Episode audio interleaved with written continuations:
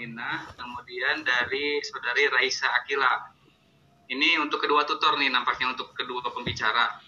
Uh, izin bertanya, uh, bagaimana kak? Apakah merasa bosan belajar gitu? Bagaimana tipsnya agar tidak bosan untuk belajar?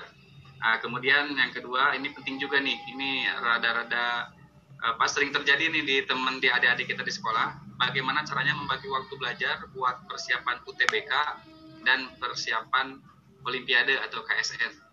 Silakan uh, sekarang dijawab dulu oleh Kak Rio ya, nanti kemudian dijawab dengan uh, oleh Kak Danang. Oke, uh, Bismillah. Uh, nanti tolong dilengkapi ya Kak Danang ya. Kalau dari saya sendiri, uh, pertama mungkin yang terkait um, supaya tidak bosan ya.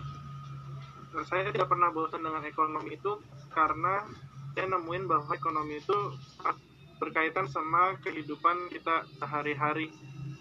Dan sorry saya